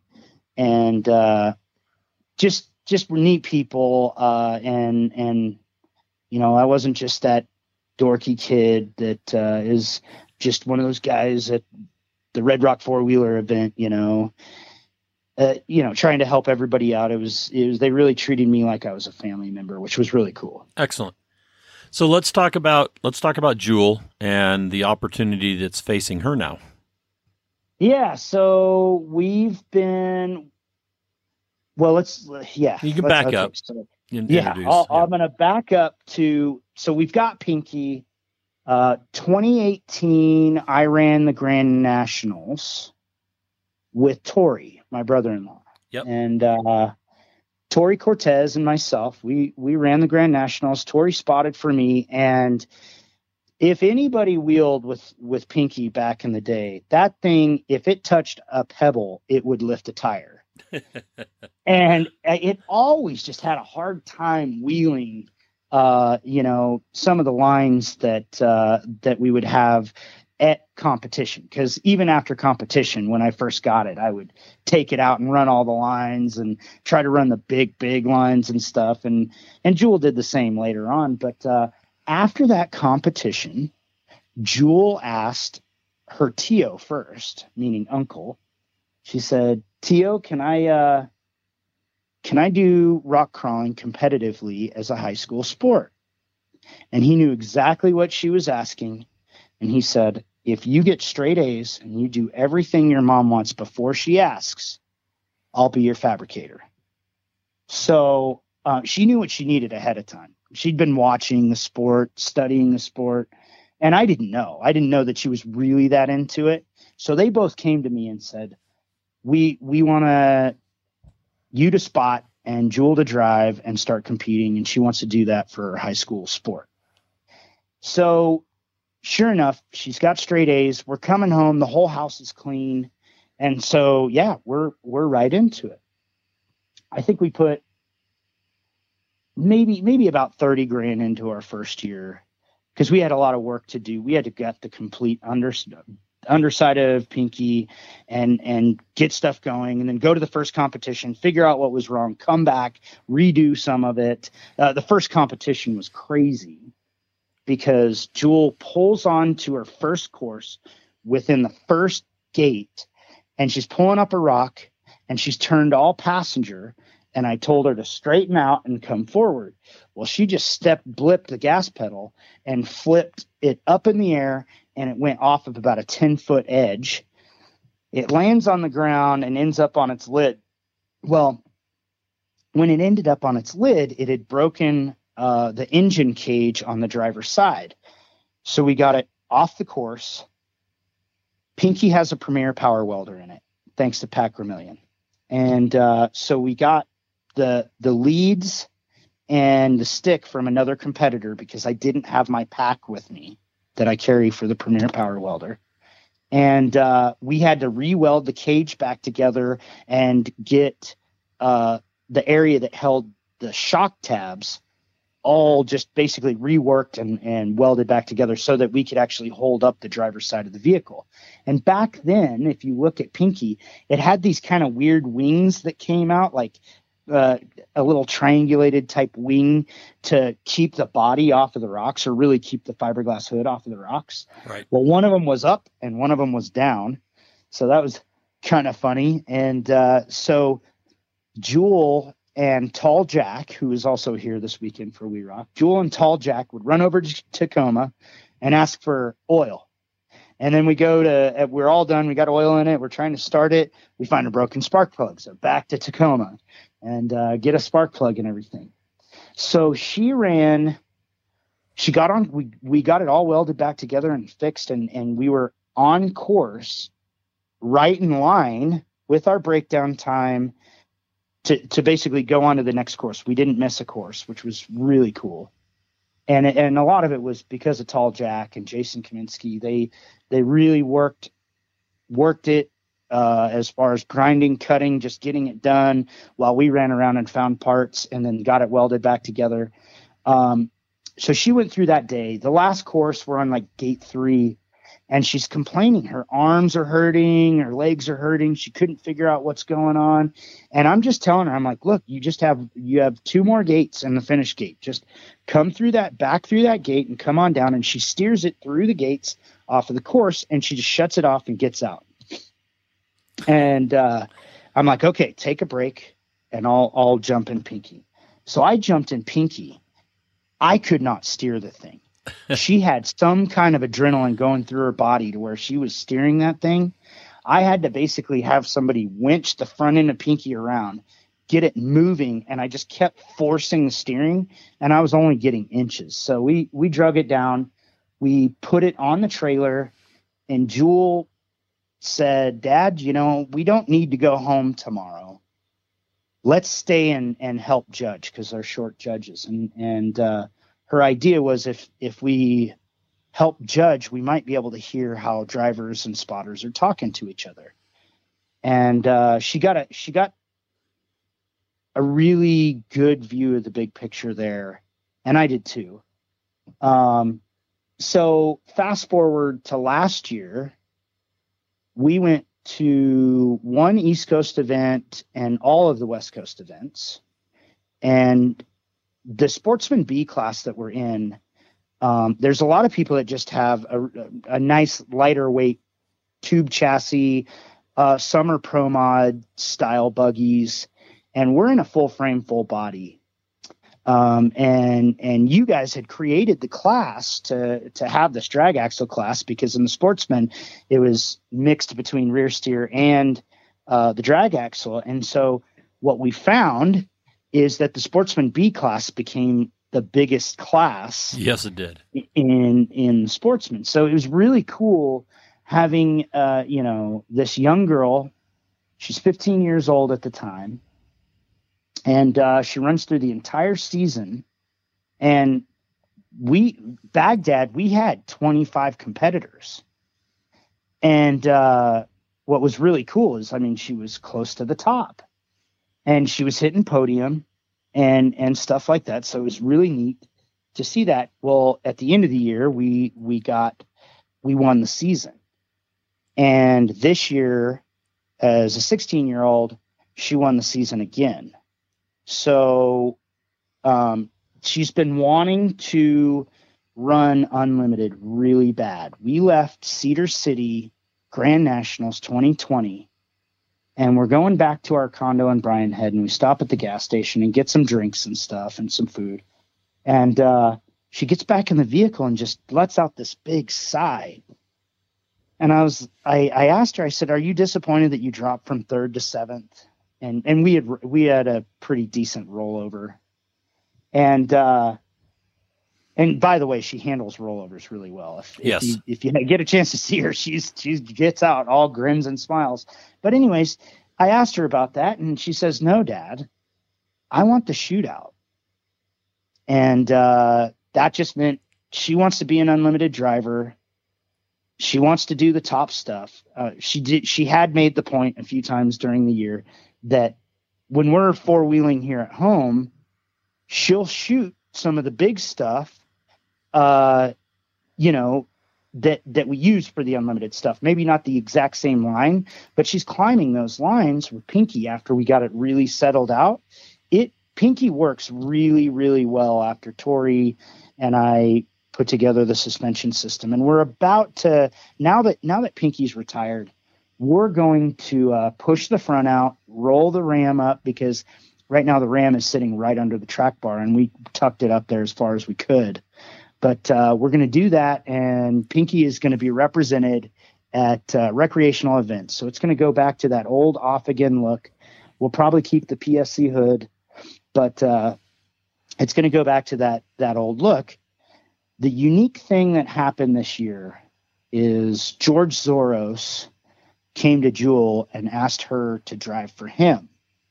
And what that meant was she was going to have a prepped car the motorhome, the trailer, and him showing up to every event with Trevor Rich from Colorado as her spotter. Who knows the car inside and out? Yes, who does know the, the car very well. And that gives me the opportunity to put up some live videos and do some different things that we've never been able to do so that people can watch at home. Um, we had a lot of viewers. I mean, I think when she endoed, I think we had 60 or 70 people watching from home, Live which was super cool. Mode. Yeah. Yeah. Yeah. And uh, of course, on site, you, you have thousands of people, which was cool too. Uh, but not watching just her. I mean, obviously, they're watching you know people like Jesse Haynes and Dave Wong and and Randall Davis and, and people like that, which amazing drivers. One of the things that uh, George has pushed Jewel on is to watch those drivers. Some of them have in cab video. Cody Wagner and Randall used to put on these uh, Trash Talk Tuesday videos, and Yep. so she's been watching.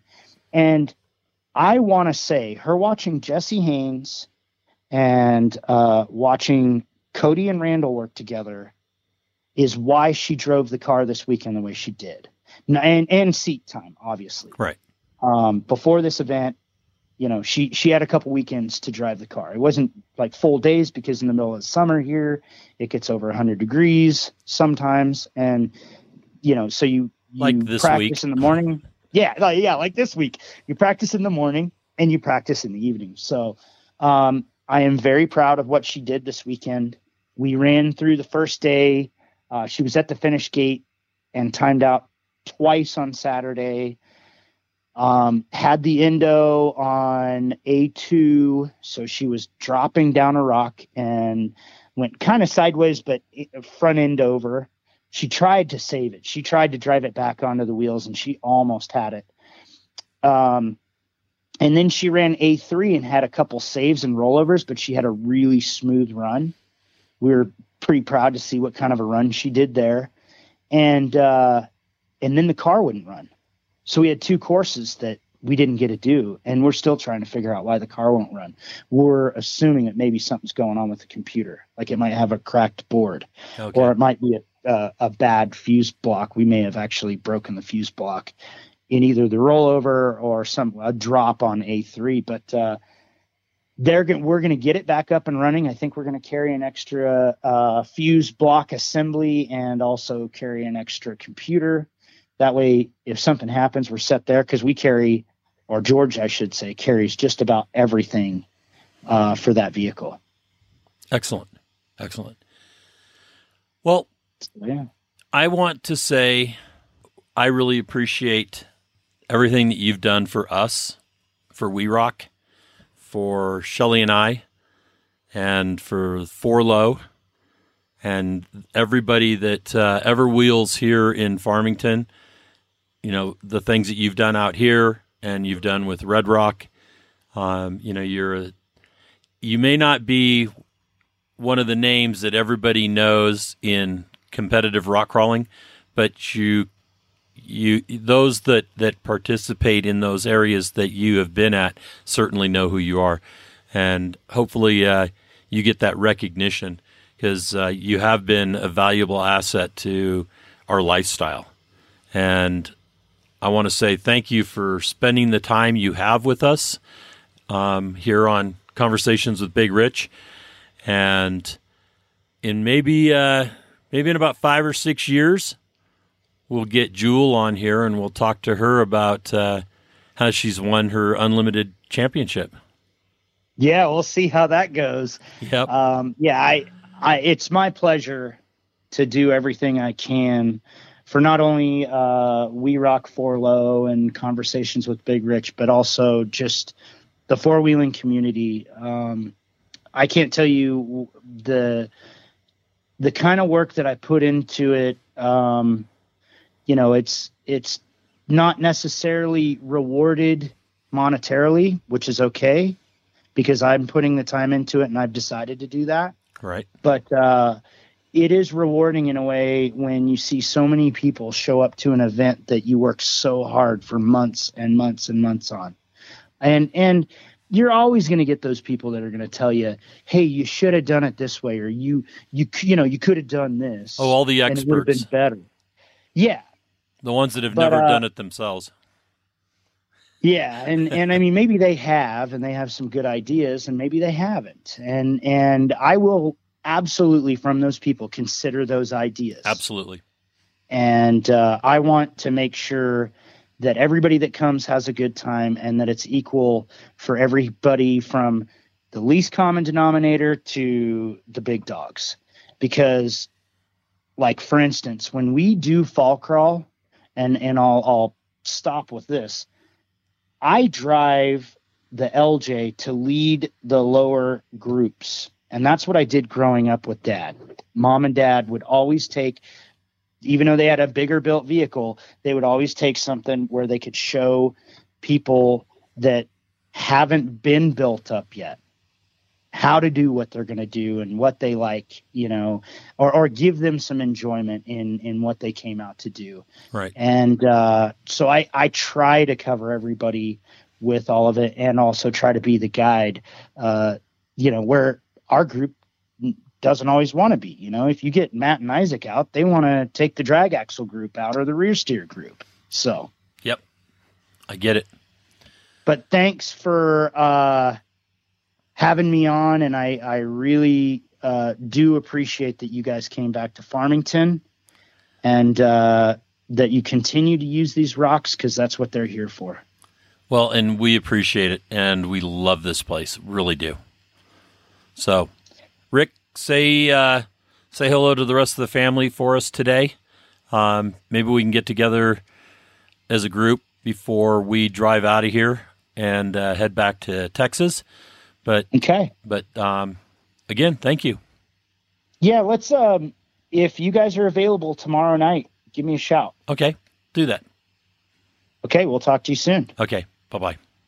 Bye bye. If you enjoy these podcasts, please give us a rating. Share some feedback with us via Facebook or Instagram, and share our link among your friends who might be like minded. Well, that brings this episode to an end. Hope you enjoyed it. We'll catch you next week with Conversations with Big Rich. Thank you very much.